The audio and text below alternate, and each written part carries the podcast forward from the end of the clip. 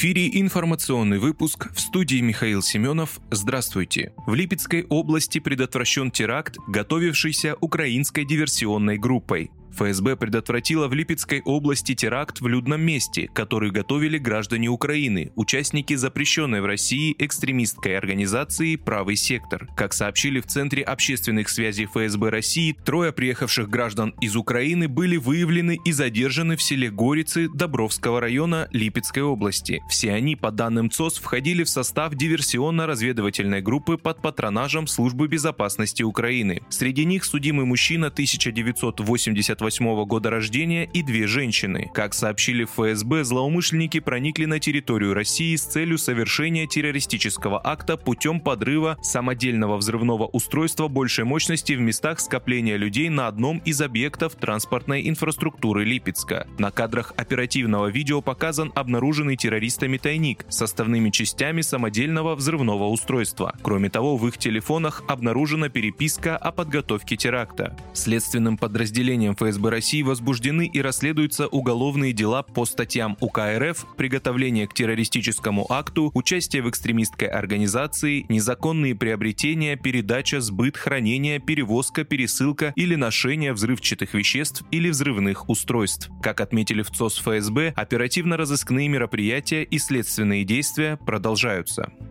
Обстрел колонии в ДНР со стороны ВСУ привел к гибели 40 пленных украинцев. В результате обстрела колонии в Еленовке в Донецкой Народной Республике со стороны вооруженных сил Украины скончались 40 пленных украинских военных. При этом еще 75 пострадали, сообщил 29 июля заместитель министра информации ДНР Даниил Бессонов. Ночью ударили предположительно Хаймерсом по тюрьме в Еленовке. Прямое попадание в барак с пленными. Результат по состоянию на сейчас 40 погибших, 75 раненых.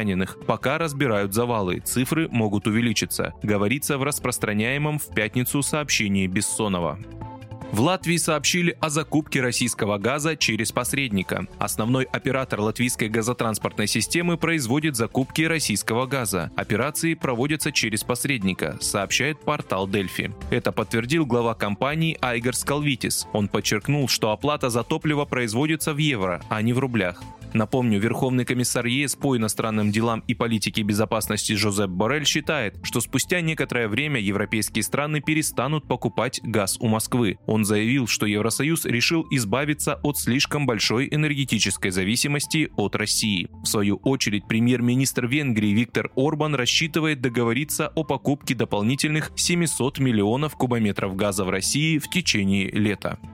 На юге Москвы произошел пожар. В ночь на 29 июля на юге Москвы произошел пожар в хостеле на первом этаже 16-этажного жилого дома. Площадь возгорания составила около 150 квадратных метров. Спасателями из здания были эвакуированы свыше 200 человек. Жертвами ЧП стали 8 человек, еще четверых госпитализировали. По данным МЧС, причиной гибели людей стали установленные на окнах решетки. В столичной прокуратуре заявили, что предварительно были выявлены грубые нарушения требований пожарной безопасности в помещении помещения хостела. Возбуждено уголовное дело по статье оказания услуг, не отвечающих требованиям безопасности, повлекшее по неосторожности смерть двух и более лиц.